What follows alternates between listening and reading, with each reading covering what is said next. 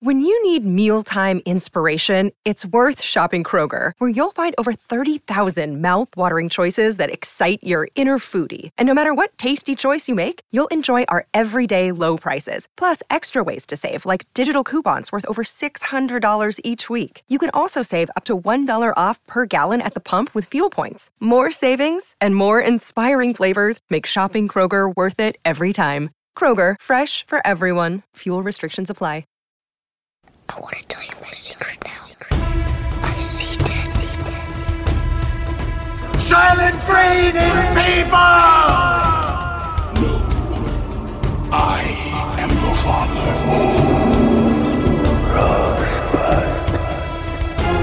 What's in the box? You maniac! You blew it up! Damn you all to hell! Hello, and welcome to the Slate Spoiler Special podcast. Today, we're going to be talking about the new horror movie Saint Maud. And joining me to talk about that movie are senior editor Jeff Bloomer. Hi, Jeffrey. Hello. And on the phone with us, or by Skype from New Hampshire, for the first time that I've ever spoiled with you, Ruth, is Slate staff writer Ruth Graham. Hello. Hello. I'm so happy to be here. I'm a I'm a frequent listener, so I'm excited to get in on the spoiling action. Oh, yeah. And I think this is a perfect first movie for you to spoil because I think of you, among other things, as Slate's religion correspondent, right? I mean, you have written quite a bit and reported quite a bit about issues of religion, faith, things that are crucial to understanding or at least being mystified by St. Maud. Um, okay, as usual, I'm going to go around the table real quick and just ask if you guys liked or not so we know what position we're all arguing from. Personally, I loved this movie. I was really blown away, particularly knowing that it's the first film of this 30 year old filmmaker, Rose Glass. What about you, Jeff? Uh, I liked the movie quite a bit as well. I found it even as someone who sort of eagerly consumes movies like this, like especially hardcore. Like I was kind of, it is a literally scorched earth movie. Um, uh, and I, I have some reservations about it, a little, maybe a little bit more than you, but I think it is an extremely impressive debut and definitely the first notable horror movie of the year. And you are a horror connoisseur. Yes. I Okay, that's good so. to know. That may come up later in the conversation as well, because I think in talking about this movie and in letting people decide whether or not to see it, we should give some glimpse of you know how much excruciation they're going to have to go through horror wise. Ruth, what about you? I liked it a lot. I'm excited to see what else this director does. I didn't I think I didn't quite love it as much as you or maybe Jeff. We can get into that, but um I thought it was like a lot of dread, incredible atmosphere, great performances, but it didn't quite uh surprise me. Or it didn't feel as like suspenseful as I as I wanted it to to feel, but I liked it a lot. Yeah, I mean, you could say that we'll get to the ending, obviously, because it's a spoiler special. But you could say that there's a um, predictable path in the sense Yes. that there's a sense of inevitable doom hanging over the movie, and because it's a, a two-hander, as we'll get into, and there's it's really there are other characters, but it really is just about the dynamic between these two characters. You pretty much know that one of them is probably not going to make it out. Right. So let's set up the story. We begin with this um, this very mysterious cold open that never quite explains itself. Does I do either of you want to explain the first scary things that we see? Yeah, sure. I mean, it opens, there's sort of this dingy operating room. You see Maud, the main character, you see, and you'll have to help me with the pronunciation of this brilliant actress's name, Morfydd Clark. I think Is it's that- Morphid. Yeah, Morfid? Okay. Um, a lot of this movie is her face, and that uh, also features very heavily in this cold open. She's she has blood on her hands, blood on her face. She's clearly shell shocked. She's just gone through uh, something very traumatic. She's in some kind of like operating room or medical room, and there are just shots of there's a bug, like a big kind of cockroach looking bug crawling on the ceiling. She's kind of hunched over in the corner and and just kind of uh you know, recovering from whatever has just happened and we don't know. And then I think the shot that sort of takes us into then the main part of the movie, I think then it flashes, you know, Saint Maud. And then the first shot after that is also kind of a mysterious image of some like bubbling red viscous liquid uh, that we find out is tomato soup. And then you know that's how we sort of enter into the the main part of the story. But we know that we will return to whatever this the scene of this primal trauma is in the in those first shots That was a vivid description, but there's one key image I think was there, which was the head. Isn't? Don't you see this body kind of lying on a, a gurney? Yes, across you're the room from her. Yeah, you see and this. Mm-hmm. and I think the, the the person has long hair that blood is dripping off of because I know that's an image that comes up later that feels like it's it's familiar already when you see it again. Yes, you're right. She's clear. Yeah, there's some kind. There's a dead body there, and we don't know what happened, but they they both are have blood on them. So yes. Right. Mhm. Yeah, it's a, it seems like it's a medical setting. So I, even though it's never fully explained what happens, it seems sort of clear that Maud. I, I can't remember if you can clearly see it, but it seems like she may be in a nursing. We mm-hmm. find out later that she is a nurse and that something happened, but it seems like that's like sort of the milieu that we're looking at is that she's in sort of a medical situation that went south. Right. And whatever happened, as we know from the regular part of the movie when it starts, uh, it's it wasn't bad enough to get her, you know, uh, in, put into criminal prosecution or something. I don't think it suggested that she deliberately killed this person, Right. but maybe that s- because of some sort of negligence or some unanticipated emergency,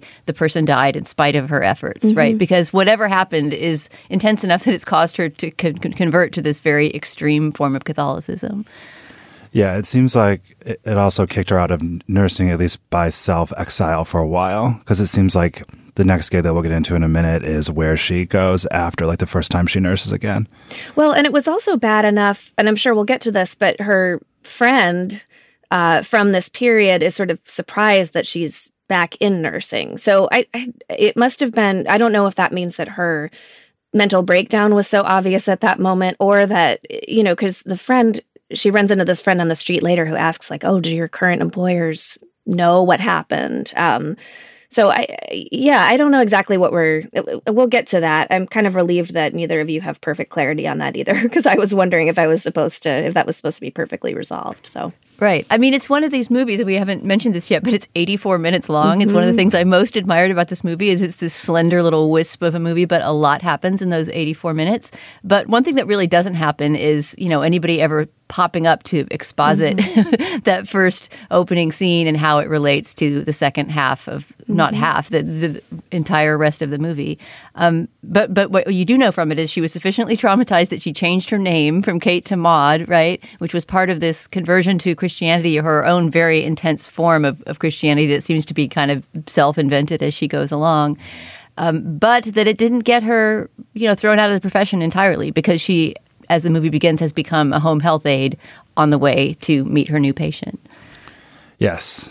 Um, I'm trying to recall uh, the first scene when she's there. So she, we see her go to um, the house of Amanda, who is sort of this more modern dancer who seems to be. I, I assume she has cancer. I don't know if it's totally clear what's wrong. it's a stage four lymphoma. Yeah, I think Oh, they do go. say that. at one okay. point. Uh, uh, and when she's arriving, the previous nurse is there, and she sort of asks her how she is, and she says that she's. I think it's it's a British movie, so they use the c word to describe her.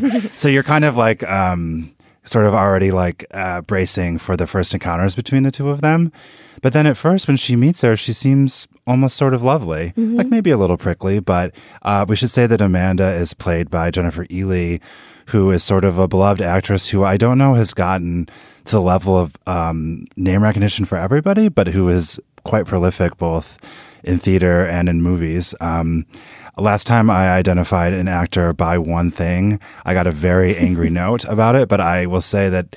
Uh, I think she first became known to me as L- Elizabeth Bennet in the BBC um, Pride and Prejudice with Colin Firth. The best Pride and Prejudice. Definitely, yes. So that's how that's how I've always known her. But she's she I she's quite prolific, and she we'll talk about her a lot, I assume, because her performance in this movie is quite a knockout.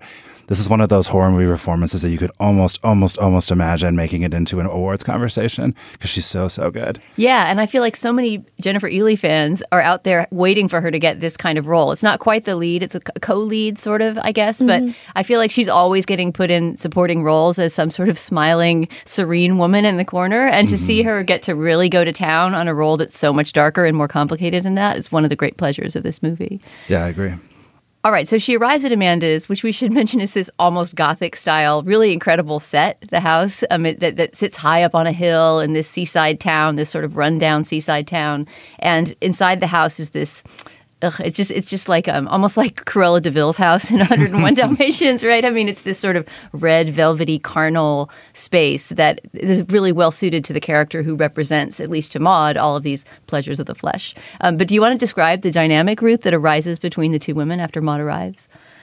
Sure. Um, like Jeff said, it's at first she's very welcoming and warm, and they have this almost kind of flirtatious relationship, or at least that's what Amanda seems to be initiating. Um, Amanda, you know, kind of probes and asks her about her faith, and she's interested in Maud. Um, they there's kind of an important scene early on where it's obviously a very intimate relationship because Maud is caring for her and bathing her and cooking for her. Um, there's an early scene where Amanda gets very drunk with she's on some kind of like date or get together with a friend who comes to visit her. And then afterwards maud cares for her. And and they have this kind of intense conversation where maud starts to describe how god talks to her and she can hear him audibly. So we we start to kind of understand more about this spiritual relationship that that maud has. Um, and then we also find out that maud's spiritual life is almost kind of is almost physical. I mean, it's sort of an uh, orgasmic. She has like an orgasmic spiritual life, basically.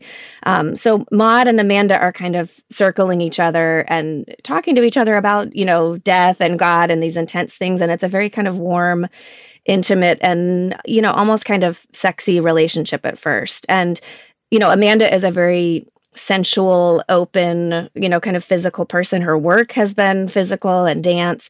And Maud is very, very, very tightly, tightly wound, um, trying to keep sort of control all the time. And so they're kind of circling each other um, in that in that initial relationship. Yeah, at first there's almost a romantic feeling between them, although I don't think the movie is really necessarily implying that there's, you know, a lesbian attraction no. on on either side. Although the Jennifer Ehle character is at least bi, if not gay, right? She has a man come to visit her. She also has a regular visit from a younger woman who seems to be her lover, but also seems to be taking money from her. And it's a whole relationship that Maud, in all her priggishness, finds absolutely contemptible. Yeah, the relationship there, I think that's another uh, point where the movie is sort of deliberately vague. But we have a pretty clear sense that Amanda is, at the very least, not letting go of her sexuality, totally not letting go of sort of a libertine lifestyle, totally. She still is seemingly drinking and um, occasionally mm-hmm. throwing parties and doing things like that pretty often. And she also does have this sexual relationship, which I wouldn't say quite rises to the level of prostitution, but it seems like kind of a typical older artist, younger person sort of vibe to it.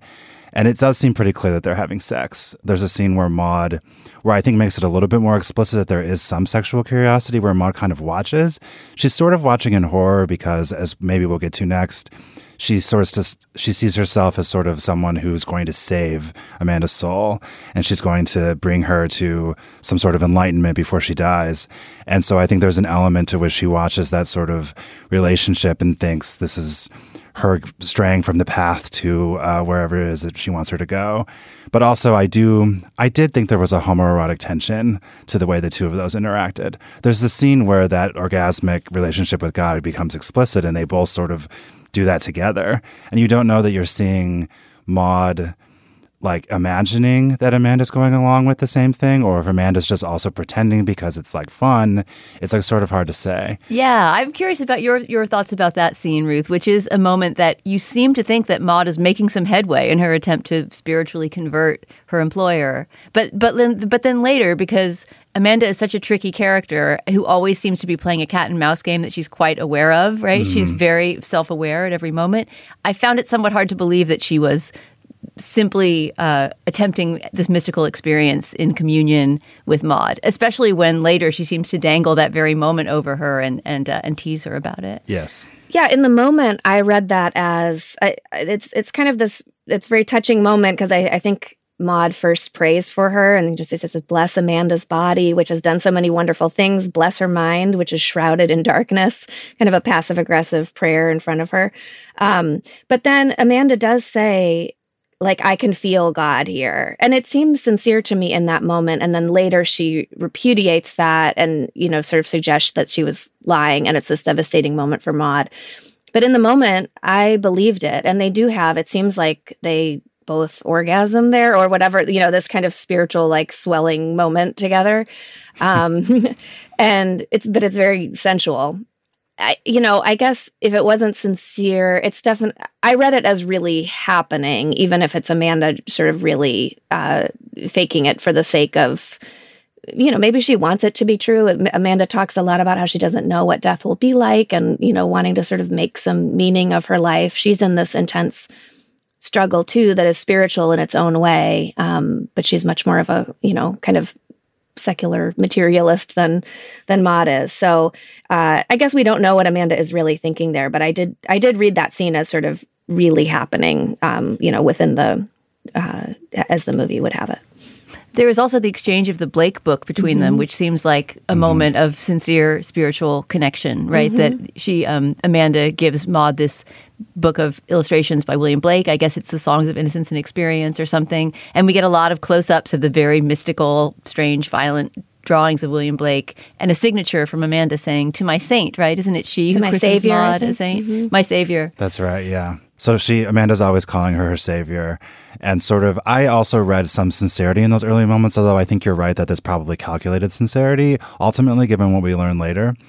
But the book, I think, is sort of a key piece also because it, it sort of helps telegraph how Maud's spirituality seems to be like on the fly. She seems to think of herself also as sort of a, uh, someone who's not um, involved in organized religion, mm-hmm. sort of her own sort of savant, um, who has a direct relationship with God, and her religious experience isn't really tethered to anyone else's or any kind of um, traditional experience of religion. Um, and then that sort of informs her seeing as her mission from God is to sort of convert Amanda or whatever it is that she wants to do before she dies. Yeah, which makes I I, I noticed that too. I mean, we never see Maud you know, in church or interacting with any clergy or participating in any kind of group, you know, organized religion. Um, and it also makes Blake this perfect symbol who was also, you know, had visions throughout his life and devoutly religious in his own way, but also, you know, totally rejected organized religion. Um, so he's kind of an interesting symbol to be to be woven throughout. And Maud, I think, eventually sort of cuts out figures from the book and puts them on her wall in her sad little drab apartment um, but you know gets a lot of meaning from from those images yeah, she she creates this shrine that con- mm-hmm. continues to build throughout the movie, right? That, as you say, doesn't seem to have any connection to any orthodoxy whatsoever, and that becomes important in the second half of the movie when she's just alone, you know, essentially in her monk-like little bedsit apartment, figuring out new ways to mortify her own flesh and eventually others as well. um, let's talk about how she gets kicked out of of Amanda's place. That happens pretty early, I would say, in the first quarter of the movie or so. Yeah. And so it's a result of this this wild party gone wrong. Right. So the party setup is this sort of delicious scene where Maud confronts the like quasi girlfriend and sort of basically tells her that she has to stop seeing Amanda. And the girlfriend is this sort of like very cool, sort of like she seems like she's an artist or runs in those circles and just like is sort of like almost charmed by Maud's little act about how she has to like stay out of the house. And it's this funny standoff scene that is quite well performed but it basically um, culminates in the girlfriend sort of agreeing. Like she just does it. She calls Amanda later and says, uh, I can't come over. And this sends Amanda into kind of a funk. Um, and then the funk is sort of resolved eventually by Amanda throwing a big party that's clearly harkens back to what her life used to be like. It's her birthday, right? Mm-hmm. She gets is a birthday cake. Mm-hmm. Yeah. So, yeah, I guess it is that. Um, and she the party is um, very full of sin, and Maud is not liking it at all. Um, people are drinking heavily. It's one of those like kind of intimate parties where everyone's on like the uh, legs of the couch and all gathering around her and laughing. Amanda seems drunk again and kind of calls Maud over and now um, calls her her savior. I believe in that scene in a way that suddenly finally takes on the mocking tone mm-hmm. that we mm-hmm. always sort of maybe sensed was there somewhere.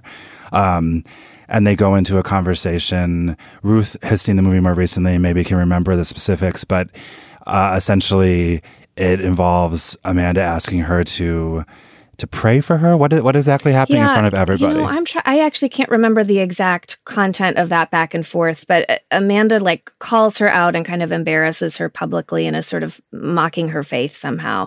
And Maud ends up slapping her. Um, and then she's, you know, fired on the spot. But it's this very you described it so well, it's this very debaucherous scene, kind of like hell, you know, if we're thinking in the in the like Blake mode. It's this it's this very like hellish hellish scene, um, and she has to leave immediately. Yeah, it's quite a dramatic moment. Very, very well performed by both of the two hands here. And, with a great sense of danger, right? I mean, when you say she mm-hmm. slapped her, and I realized, yeah, that's true. That's all that happened in that scene. but you you think at that moment that somebody could get killed, somebody could get mm-hmm. stabbed. There's just that's one of the moments when the the moody creepiness of the rest of the movie builds into what you think is going to be a violent climax. Mm-hmm. yes. So the ne- the next three quarters of the movie, sadly, Jennifer Ehle doesn't appear again for a while, and we miss her. But it's an amazing film when she leaves the picture as well. I think because it gets into the space of Maud's head, and you start to get into this sort of subjective space where you're not sure whether what's happening is really happening or if Maud is only perceiving it. There also starts to be this voice of God that comes in, occasionally spoken by apparently the bug that crawls across the wall of her apartment, recalling that bug Ruth from the beginning in the hospital scene. Um, but but God really becomes this presence in the last three quarters of the movie um, in this to me quite unusual way. I can't think of too many movies about faith, at least recently, you know, since the days of Bresson and Bergman and, you know, the kind of filmmakers who addressed faith really head on um, that have filmed a spiritual struggle in this way. I thought it was really, really striking. Could you tell what language God was speaking in? I I, I couldn't tell. I actually asked the director that. Jeff and I both saw the movie at a, uh, a screening with a Q&A, or maybe not a Q&A, a reception afterwards with the director, and I spoke with her briefly. Mm-hmm. And one thing I asked her was what language was God speaking when he spoke through through Maud in that scene. And she said it was Welsh, straight up Welsh, which oh. is Morfydd's, Morfydd Clark's, I guess, one of her languages. She's a Welsh actress. And I, I guess a few enough people know Welsh that it sounded to me like it was Esperanto or some nonsense language invented for the movie. Right, That's or like so something funny. running backwards. You know, like the sort of devilish. Yeah. It, it- Well, it is seemed is Morfydd Clark's voice speaking Welsh that's you know then digitally slowed down Oh, to wow. sound sort of creepy. But yeah, only only Welsh viewers will know what the hell she was Oh wow, that's. I wonder if that's a tell because what you're describing also sets up what becomes the central tension of the movie, where Maud's spiritual like moments increasingly seem real. Like you, it's the movie has this like dual tension. It's like you, you're either watching someone uh, amidst uh, mental breakdown, or you're watching someone who's having an actual real spiritual awakening. I think you can debate. You can say that the movie leans one way or the other, but as it goes on, it becomes increasingly difficult to tell because uh, the represent like the depiction in the movie becomes increasingly literal, including that scene. But if it's if it's somebody speaking Welsh, um, then I wonder if that is sort of meant to like tip the hand a little bit in a way that I didn't really think happened until the end of the movie. You mean tip the hand that it's it's her own madness speaking Right. to her? Yeah. I mean, uh, maybe for English viewers that would be clearer. I, I didn't. I'm curious that I'm interested that that seemed ambiguous to me because to me, one of the things that was a little disappointing to me about this was how clearly it seemed to me that it, it's really just a story about mental illness and trauma. And I guess that's kind of the cliche now of like every horror movie is like it's really about trauma. um, Yeah. But this movie really did seem to be about that, and I I wanted it to be a little bit more ambiguous like you know is god really talking to her what is she experiencing is there any is there any kind of like material or, or spiritual reality to these experiences and to me it did seem just a little bit too obvious that it's her internal struggles and and her mental illness um i just I, I kept thinking about the movie personal shopper which came out a few years ago with Oh uh, yeah, Kristen love Stewart that movie. Yeah, And- same. that movie, you know, sh- Kristen Stewart is a medium, and there are a few scenes there where it seems like you really are seeing some kind of ghost, or, uh, you know, there's other parts where she's getting texts from, I think it turns out to be a stalker, but other scenes where you're really seeing something happening in the world that I think that movie was really saying was really happening, or at least it was much more ambiguous to me in a much more mysterious way. And this movie did seem it, it seemed pretty clear to me, at least throughout, that this is just in Maud's head. That's funny. I didn't feel sure about that until the final shot, which is too early to get to, but we definitely have to talk about because it's one of the most brutal endings I can remember in um, maybe any movie. Um, Dana, did you feel pretty sure the whole movie that it was all in her head? Yes, but I didn't regard that as a flaw of the movie, I guess mm-hmm. I would say. I mean, I, I didn't think that this movie was raising the material question is God speaking to this woman Mm-hmm. in northern England? The way that, as you say, Ruth, personal shopper, makes you ask the question are there ghosts? Is she really communicating with the dead, et cetera? And, and left that mysterious right up until the last minute. Um, but the idea that this is just a movie about someone going mad because of. Uh, incidents of medical trauma and because of loneliness and because of who knows what other factors in her life because we know so little about her right it didn't seem to me like flimsy material for a movie. I mean, it mm-hmm. just the, the relationship between the two women and the relationship between Maud and herself and her ideas of what religion might be seemed like plenty to make for you know enough conflict. I guess I didn't need God to be real or not real in order Yes. to care about that story. Yeah, that's a good point. And I, I, I did really love how I mean, she Maud is using all of these sort of religious ritual, religious rituals. Some of them kind of self-created, and some she's like drawing on Catholicism. And it's a way. Initially, it seems for her to really keep herself tightly in control, and then later it becomes this way of her mental illness just uh, you know un- becomes a way for her to like unleash herself and uh, like a motif for her to express all of the trauma and and pain that she's experiencing so I, you're right it's not necessarily a weakness but it it's something i i guess i did wish that i were a little more uh th- that was a little more suspenseful throughout i felt like i sort of got that it was mental illness It's funny. It's funny because uh, when you guys talk about personal shopper being mysterious, I thought there were definitely ghosts in that movie. So maybe I'm just using Mark with these things. no i did too i did too But you agree that the movie dangles the possibility. Yes. It's in, in both movies. I, I think it's deliberately ambiguous, and you're meant to question. I guess I just thought that this movie um, balanced the scales a little more than you guys did, but I think it's you know up for debate. I'm going to interrupt our conversation for just a minute here for a word from our sponsor today. Look, Bumble knows you're exhausted by dating. All the must not take yourself too seriously and 6 1 since that matters. And what do I even say other than hey?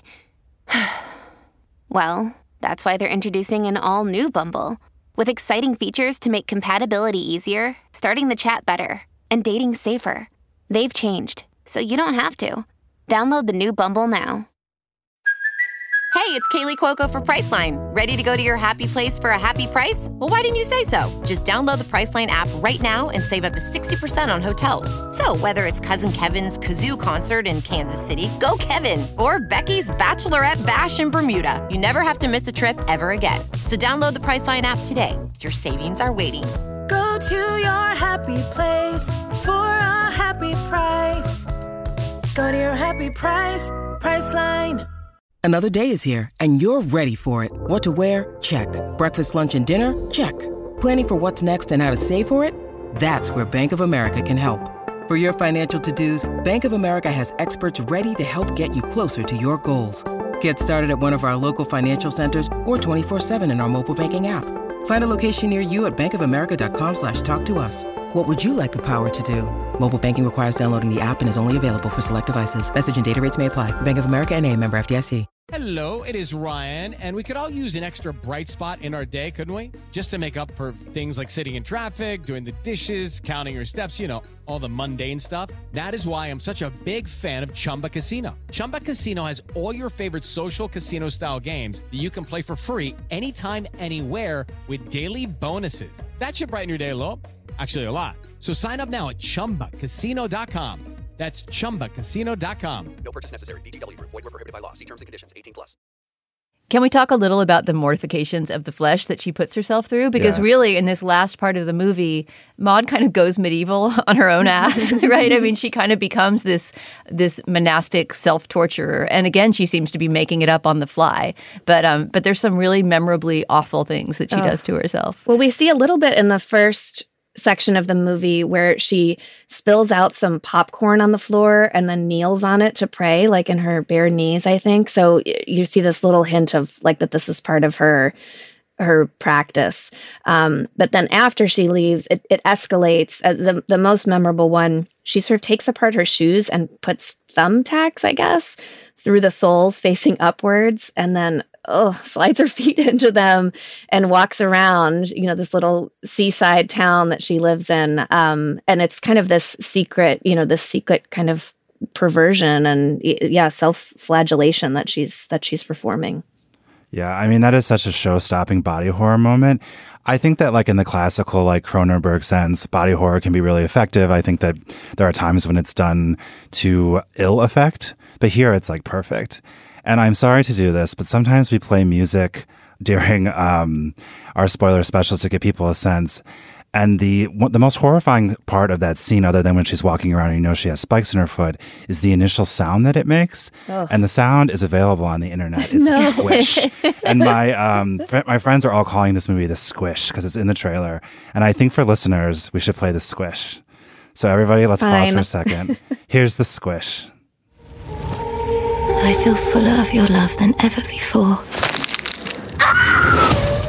I did not want to relive that moment, even in purely auditory form. But I have to say that this discussion about the the squish and the the nails in the shoes is reminding me of the restraint that I admired in that portion of the movie because I think a lesser movie that really just wanted to gross you out with visuals would have shown you what it looked like when she took off her shoe. And I was waiting for that. Waiting for the shoe to drop literally and that we were going to have to see this horrible infested cut up foot that she had from walking around but it, but that never happens. And this part of this movie's 84 minute slimness is that it sometimes spares you things that you think you're inevitably going to have to see and experience. And sometimes the body horror is done digitally in a very subtle way. For example, the few times, maybe this happens two or three times throughout the movie, that Maud opens her mouth slightly wider than any human mouth could actually Mhm. open. Did you guys notice that? It's Mhm. it's when she's sort of either in ecstasy or in some sort of pain or anguish Or vomiting. And and her yeah, her mouth becomes this kind of monstrous cavern, but only just for a second so that you yourself think, well, am I Maud? Am I seeing things and going crazy? Yeah, definitely. And I think also it's worth noting the movie becomes increasingly disorienting. Like the camera is flipping around as Maud walks around town, and you're sort of more and more in her head. She also has lapses um, in these scenes where she sort of goes to a bar at one point and gets kind of drunk, and she's. At first, it kind of almost plays funny. Like she gives a hand job in the bathroom in a scene that's sort of played for laughs with this actor, and then things go really dark and become literal. Um, and there's a rape scene that kind of sneaks up on you that comes out of nowhere um, that's really disturbing and so she's descending in ways that are also her interacting with the world increasingly um, and that sort of culminates in a scene where she starts stalking amanda's nurse I have one thing to say before we move on from her, her crazy night on the town, right? Where she suddenly decides, like you say, to go and just essentially pick up whoever she can pick up in a bar, right? And that scene, the scene that you describe as a rape scene, which it is in part, but it also ends with a horrible fantasy, right? About her sort of applying, I don't know, CPR to this guy that she's on top of, and then his chest caves in in this horrific way. And that seemed to me like it might be, among other things, a repressed memory, something reaching back to whatever happened to that mysterious person in the very first shot. Yes, I took that as as maybe exactly what happened, you know, that she was trying to revive because yeah, it's almost like she's she's doing CPR and like his chest caves in and um and that's when she kind of like checks out of the sexual encounter um and then it turns very dark after that. Um we also get a little hint of her past life in that scene because the man, the second man that she hooks up with sort of says like oh i used to see you out and about and kind of implies that she was like a little bit um slutty or something. Like he's being kind of joke jokey and degrading about it. Um but we sort of get this sense of her of her past life with more of a, a social life. Yeah i guess i skipped ahead a little bit. There's also that friend who Right. helps um, is the one that ruth mentioned before who helps sort of explain a former nurse friend who sort of invites her out but they never really end up meeting up until a scene um, later on. But we sort of do get a sense that she used to be more of like a normal, fun Welsh nurse, I suppose. As Welsh nurses go. yeah, and that friend goes to visit her increasingly creepy apartment, right? Sees the shrine, etc. And and they have another of those really laden, tension-laden moments like the party at Amanda's house where didn't you both think during that scene that she was going to somehow go off and commit some act of violence on the friend? Oh yeah. So at this point, um, in sort of like a nod toward what's to come, Maud seems to become fixated on a picture from that book that shows like self-immolation, um, or certainly somebody being burned. Um, and she has this like very large vat of some sort of chemical in that scene where they're standing in this tiny apartment and you're just waiting. You're like, get out of this apartment, get, Get out of this apartment. yes. And you're just waiting for her to light her up. Yeah. And again, that was some restraint on Rose Glass's part to let that woman get away, right? and make us wait a little longer. Yeah. The friend is so normy. There's this, I love this moment where she looks at the shrine and she's like, Ooh, I love this. You know, just that it's sort of cute, like Instagram apartment worthy. decor. Like, this is so cool. You're just like, get out of there, girl. Yeah, basically, the friend seems concerned about her, um, but eventually just kind of does sort of take her, the hint and leave. And we, I don't think we see her again. no. What about the scene? I wasn't quite sure what one scene was doing in this very economical movie where, in general, everything belongs. And if anything, you would like a little bit more time.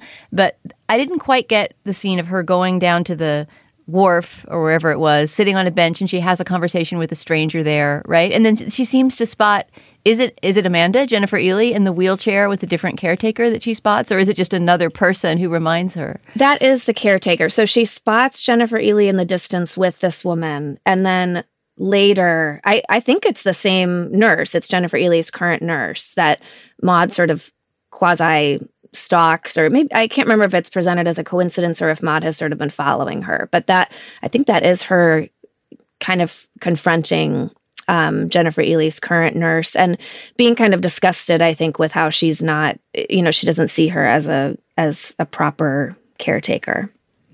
Yeah, I think that's right. I think it's just one scene on a bench. When you were just saying it, I was wondering if it was two, but I think it's explicitly her, and they talk a little bit about her. And then Maud ends the conversation in like a very sort of like ominous, like runaway kind of way. And the woman's like, oh. And then that sort of leads up to, I guess, the finale, right? Yeah, I mean, I think we have to we have to get to the confrontation between the two women, which you've been waiting for for all this time, and then like so much else toward the end of this movie, it happens so swiftly that even though I'm a little scared to see it again, I want to see the movie again just to understand how these events at the in the last 15 minutes or so unfold. So she waits until that other caretaker is leaving the house to do some kind of errand. We we see her kind of lurking on the, the lawn of the Gothic mansion mm-hmm. and then making her way in. And Ruth, do you want to, since you've seen it more recently, tell us what, what her very last confrontation with, with Amanda is like? Yeah, so she goes in there, and Amanda is much sicker. Um, it's it's sort of she's declined noticeably since we saw her last, and they have this conversation. At first, Amanda seems sort of glad to see her, and she apologizes for how things ended, and it seems like, oh, maybe we'll get this nice kind of resolution here. Um, but eventually, the conversation turns, and Amanda is is pretty brutal with saying like, "There's no God, nothing you do matters," and th- that's been I think it's important for Maud to think that her pain is being used. I mean, that's something that she articulates a few times in the kind of prayer voiceover that we hear throughout the movie. Um, that she wants her her suffering never waste to your pain. something. Never waste your pain. Exactly. And so, to me, that read as as sort of the most devastating thing that Amanda could say to her that there's sort of no meaning to this pain. Um, and then also that there's no afterlife. And then we see it, I mean, it really scared me this moment after this sort of slow burn suspense. Um, it's like a really shocking moment where Amanda, we see Amanda sort of turn into a demon and she starts to, you know, it- her voice changes. It becomes this man's voice, this kind of like evil male voice. Um, and Maud stabs her and we don't see uh, it, it happens pretty fast. We don't see the exact mechanism, but I think it's like with a scissors, or was it? Was there like a scissors in her neck? I kind of had to cover my face for. yeah, I got the impression. It, it, it, I mean, again, it might just be the economy of the movie, but I agree. It almost happened too fast, and, and I'm not one who wants to linger over gore in these kind of movies at all. But um, but it's not really even physically clear how she was able to have the strength to kill her, especially because Amanda is shown at that moment that she becomes sort of demonic as having this. I can't remember visually how it's established, but that she, she has sits this up burst in bed. of Yeah, she def- right. she has this kind of new energy um, during that moment. But I mean, is that I don't know that that's. I, I took it as that sort of that wasn't really happening. That Amanda herself was still this weakened body. I mean, you'd Um, have to then you have to ask the question: How much of this is really happening? Was it even the case that Amanda, you know, turned on her and started to say all these very nihilistic things about the non-existence of God? I mean, it so quickly turns from a somewhat tender re-encounter to this awful, hostile, and ultimately murderous one that Mm-hmm. you have to ask yourself: When did the slippage from reality begin? Yeah, I think I, I will. I will say, f- my re- I thought it was a great set piece. Uh, like it was the movie's like big jump scare moment, but it was very, very earned and very satisfying. Um, and Amanda turning into this sort of cackling ex- exorcist like figure, like a devil who's just tempted her. Basically, the setup for it, I think, is that she makes her question her faith. Like there's a moment where Maud is like, hmm, maybe Amanda's right, and then she turns into a devil and she's like, that was easy. And the scene is just it's it's disgusting and horrible, but also kind of fun uh, in a perverse way. Um, but yeah, I didn't. I I do agree that it all of a sudden was over, but it seemed very clear to me from the moment that Maud was sort of slowly, glumly walking up the steps to the mansion that Amanda was going to be dying in a few minutes. yeah, I guess the only question would be, you know, would there be some way that they would both not make it out, right? But Yeah. but in fact, it is, I guess you would say, Saint Maud who's the, the victor in that situation, and uh, and then sh- the movie very quickly rolls to its even more horrifying conclusion. Um, Jeffrey, do you, do you want to take some of this bit? I mean, at this point, there's only after Amanda's death, there's maybe only five minutes left in the movie, right? Yeah, at this point, we're marching toward what we have already a pretty clear sense of what's coming. I think there's no doubt that Maud sees herself um, needing to go up in a ball of flames. It's telegraphed in a lot of little ways. You see the chemicals, and the picture comes back a couple of times from the book.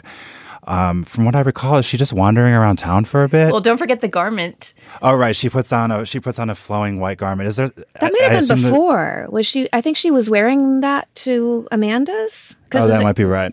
I, Possibly so. I mean, we see her arranging it earlier. At least she has these kind of everything in her her apartment is very beige. I love the visual contrast between the the blankness of her apartment and the kind of lush, velvety textures of of Jennifer Ehle, Amanda's apartment. Um, but she puts on this kind of beige bed sheet, right, with a crossover, so she looks sort of like a, a medieval monk or or a nun, yeah, with a rosary necklace. Um, and yeah, I think maybe that's already been established as her outfit, and they show townspeople looking at her askance as she walks the streets dressed that way. Yeah, she's wandering very deliberately and slowly and seems to have sort of found this kind of ecstasy. It doesn't, it's not a particularly um, grim moment, even though we know we kind of have a sense of what's about to happen. It seems like she feels like she's reached actualization. And then, um, so they're on what is, I, I guess, a Coney Island um, um, in the UK somewhere. Uh, a New Yorker see it and think of, you know, the one that we have, but apparently there are many. The town is, is great that it's filmed in. I Oh, think yeah. it's called Scarborough. I looked it up because it's such a unique location, and uh, and it really looks like that. They didn't have to dress the locations or anything. It's just a rundown old beach resort that that looks exactly that way. Yeah, it's the absolute perfect setting for this movie. There's just there's a lot of atmosphere that we can't fully describe here that you have to see for yourself in the movie. But there's a lot of scenes where Maud is just kind of walking around town, being uh, sort of flighty and uh, Uh, upset. Seems like, and so much of it is informed by the her surroundings. The sort of ratty old neon signs, and yeah, just this place that seems to have been a pleasure palace town many decades ago. And we never do know why Jennifer Ehle's character lives there, right? I mean, she sounds American, and it, there's a scene where Maud says, like, "What you know? What does she see in this place? She must see this as kind of as depressing as I see it." And I don't think we ever really know why she lives in this old, you know, crumbling mansion there. I think that there's a tossed away line early on, and I'd have to see it again. Hmm. But I think Jennifer Ehle herself says something. I mean, everything she says is kind of mordantly sarcastic, but she says some tossed off line about the ridiculous house she's in. And you get a sense that either she has to live there because she inherited it and she has nowhere else to hmm. go. You don't get the sense that this is her longtime home, but more No. that it's a place that she's ended up at the end of her life because it's there for her. Yeah, you sort of do wonder because when she throws that party, there do seem to be a lot of like London folk who just like magically descend on the space. So maybe it's not that far away. Uh, it's unclear, but yeah, I, I but wondered that about kind that kind of goes with the magical feeling of the movie in general, right? I mean, it doesn't take place in a particularly realistic setting. It, True. It feels like this. It feels like a stage set, right? I mean, for this two-hander play, and there's not really a lot of context established for who Maud is, how she got there, what what kind of family she comes from. We know nothing about that, right? So you have to kind of accept a lot of artificiality to to get to this encounter between these two women. Yeah, I think that's right. And so she's in this town. She's in the neon hued, gritty, sort of um, lost town in her like flowing, beautiful, like elegant garments. And she's sort of marching around until she gets, she go, well, she goes back to her apartment, I suppose, to get her large vat of chemicals. And then she goes, Which I thought the whole time was going to be some sort of acid that she was going to try to melt too. herself down with, or some other people. Like when her friend comes to the apartment, I thought we were going to end up with some horrible Raiders of the Lost Ark melting person image. I don't know why, but I just like felt very sure that this was going to involve fire. Um, but uh, she goes onto the beach, and um, maybe Rue, since this is a very uh, the image is quite informed by religion. Perhaps uh, you should take us out with describing it. Yeah, she's she's on the beach. We see this flash. I think maybe just in the apartment of these kind of glowing wings that she has. So clearly in her mind, yeah, she's like ascending. She's becoming purer and purer and closer to God. Um, and so she she walks out to the beach. Then she looks up and there's this swirling kind of portal in the sky. Um, you know, maybe sort of some like portal to heaven. And it's an image we've seen before. At one point, she sees it, I think, in her beer on the at the on the drunken, depressing night out. Um, so it's it's an image that she has had in her mind. But she looks up and she sees it, almost like she's being called up to heaven. She, I'm trying to remember exactly what order all this happens in, but she douses herself with this concoction, and then all the people on the beach kind of turn toward her and like bow down before her, um, kind of acknowledging her holiness, is how it reads to me. And then she lights herself on fire. And the very, very last cut, I hope if I'm missing anything there, you guys can jump in, but the very, very last shot of the movie, I mean, it's literally like one second, is it cuts between this kind of the beautiful flames. I think of how Maud would like to imagine this moment, this moment of like total spiritual transcendence. And then it cuts to her actual burning body, which of course is gory and not beautiful and not glamorous, not transcendent, and just this sort of pure horror shot. And then that's the very last moment of the movie. Yeah, and it's an incredibly economical ending. I mean, I almost, even though it was meant to be scary and was scary, I almost laughed at just the suddenness of that one second long shot and then the movie ending. There's just such an assuredness, I think, on Rose Glass's part in giving us so little and yet letting it have such an impact. And at Fantastic Fest, where this showed, apparently it was a big hit and people loved that last scene. And that just really pleases me because this movie doesn't go that heavy on the gore. It's not trying to top any other movie. You know, it just it seems to know exactly what it wants to be. I agree, but I also just I think we should emphasize that it is just sort of an impossibly brutal moment. It goes from sort of this ecstatic, divine rapture into all of a sudden seeing just her scream in that scene and her like she's like kind of convulsing and her skin is charring off and she screams this horrible scream and then the movie goes to black. Right. And it is it is an extremely haunting moment that I constantly have think about since. You mentioned before that we wanted to to sort of prime this for people who are a little bit more reluctant with horror movies and we have a thing at Slate called the Scaredy Scale where we rate it based on different categories um, because people are scared by different things. But this movie ticks like every single box in that scale and like really makes this movie to me so much more horrifying. I think I have a particular thing about people burning alive. I guess I don't know why. I just like particularly don't like it among all the gore categories. But well, it's this- a pretty bad one as know, they go. I, I know, but it, for everyone has their thing that they particularly have a hard time with in movies, and that's one of mine. So that's true, but it is. I thought the scab scene was so much worse, where she's like slowly picking off this burn, um, which to me, I, you know, you're right. Everyone has their own thing. That to me was so much harder to watch than than this. But It's interesting, but it is it is quite a hardcore ending. I watched it and I was like, "Damn! Like Rose Glass is here to play. This is like a serious stuff." I'm actually impressed that somebody who's a real horror connoisseur felt that way because I really admired the ending too. But I had this feeling, especially hearing that it had played at Fantastic Fest, wondering whether you know edge lords who want to prove that they're more they dig horror deeper than anyone else, would regard it as too slight or too you know sort of not enough to be to be truly scary. When I think it's the not enoughness that that makes it so scary. Also, of course, the entire film, as we've talked about, has been this. Um, this battle between the material and the spiritual, between what is really happening and what might be happening only in Maud's head.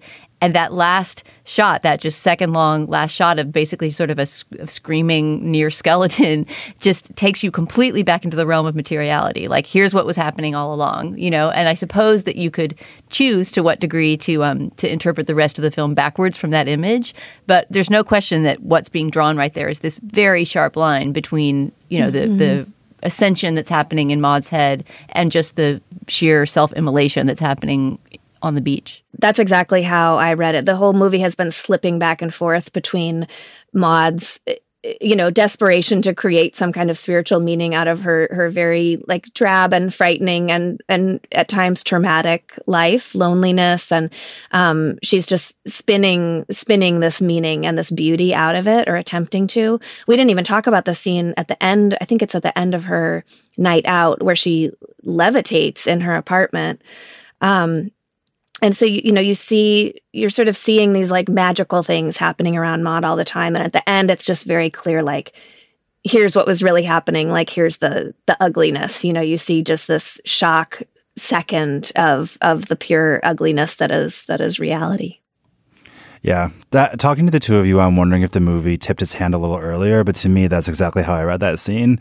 Is that if you can question whether or not these like spiritual occurrences and these orgasmic sort of prayer sessions are real, uh, in that final shot, it's very clear what the movie thinks is happening. Yeah, and, and and you start to think, well, wait, it was a movie about mental illness all along, Yes. right? And I wonder if I'm just thinking this through now, but if if Maud is like cutting away to that too, because it's one thing to think about how beautiful it will be to set yourself on fire, you know, if you're caught up in this in this mental illness, but then when you really do it, uh, you know, my guess is that there would be sort of a jump cut in her own experience too, um, as she's oh, going Oh, that's flames. horrifying to think about. I, I, I wish for Maud's sake that she at least went to her maker, imagining the first thing. One thing I think that I can safely say from this movie is that I'm really excited to see what Rose Glass does next. I mean, such an assured debut. Even if you don't think everything about this movie is perfect, you you can't deny that it has a voice, a very individual voice. And even though it seems so influenced by classic horror like The Exorcist, or as I was saying, by the kind of Bergman Bresson spiritual film tradition of the 60s, it also just feels original and, and new. I agree. Um, I think especially just her formal assurance, like everything we've described probably makes the movie sound pretty tense, but because of the way the camera toward the end is like always off its axis and kind of following Maud, and Maud is like walking on the ceiling, and there's like all kinds of things that like are flipping reality around, and the movie just visually suffocates you more and more as it goes on, and it's very clear that she is it seems I tried to find out more about her and it seems like she just went up through a very traditional way. She's like made short films for 10 years, went to film school and she's like studied up um, and now she made a great movie, which is so refreshing. She's not like some person plucked up from like doing a music video or something. She's just somebody who like studied her favorite, favorite filmmakers and really like just developed a voice and she's made a fairly knockout, especially from a visual perspective, debut feature. Yeah, I, I did not know that she'd come up through film school like that, but I know she only has short films to her name before this, and uh, yeah, it's a it's a pretty smashing debut. It made me think of Jennifer Kent's Babadook, just in the sense that it's a woman filmmaker making her very first movie. It's a smashing debut, and it's a psychological horror thriller. Yeah, I agree. I can't wait to see what else what else she does. Even if I didn't think this movie was perfect, but I I was riveted by it, and I am very very excited to see where she goes from here. All right, well, thanks to both of you for coming in to spoil this with me. If she does make another movie, we'll we'll talk about it in the future. I hope. Yeah, sounds good. Love that. This is fun.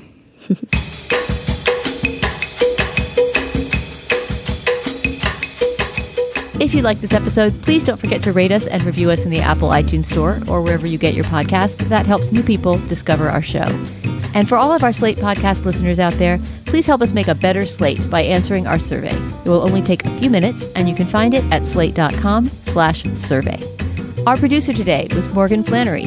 For Jeff Bloomer and Ruth Graham, I'm Dana Stevens. Thanks for listening, and we'll talk to you soon.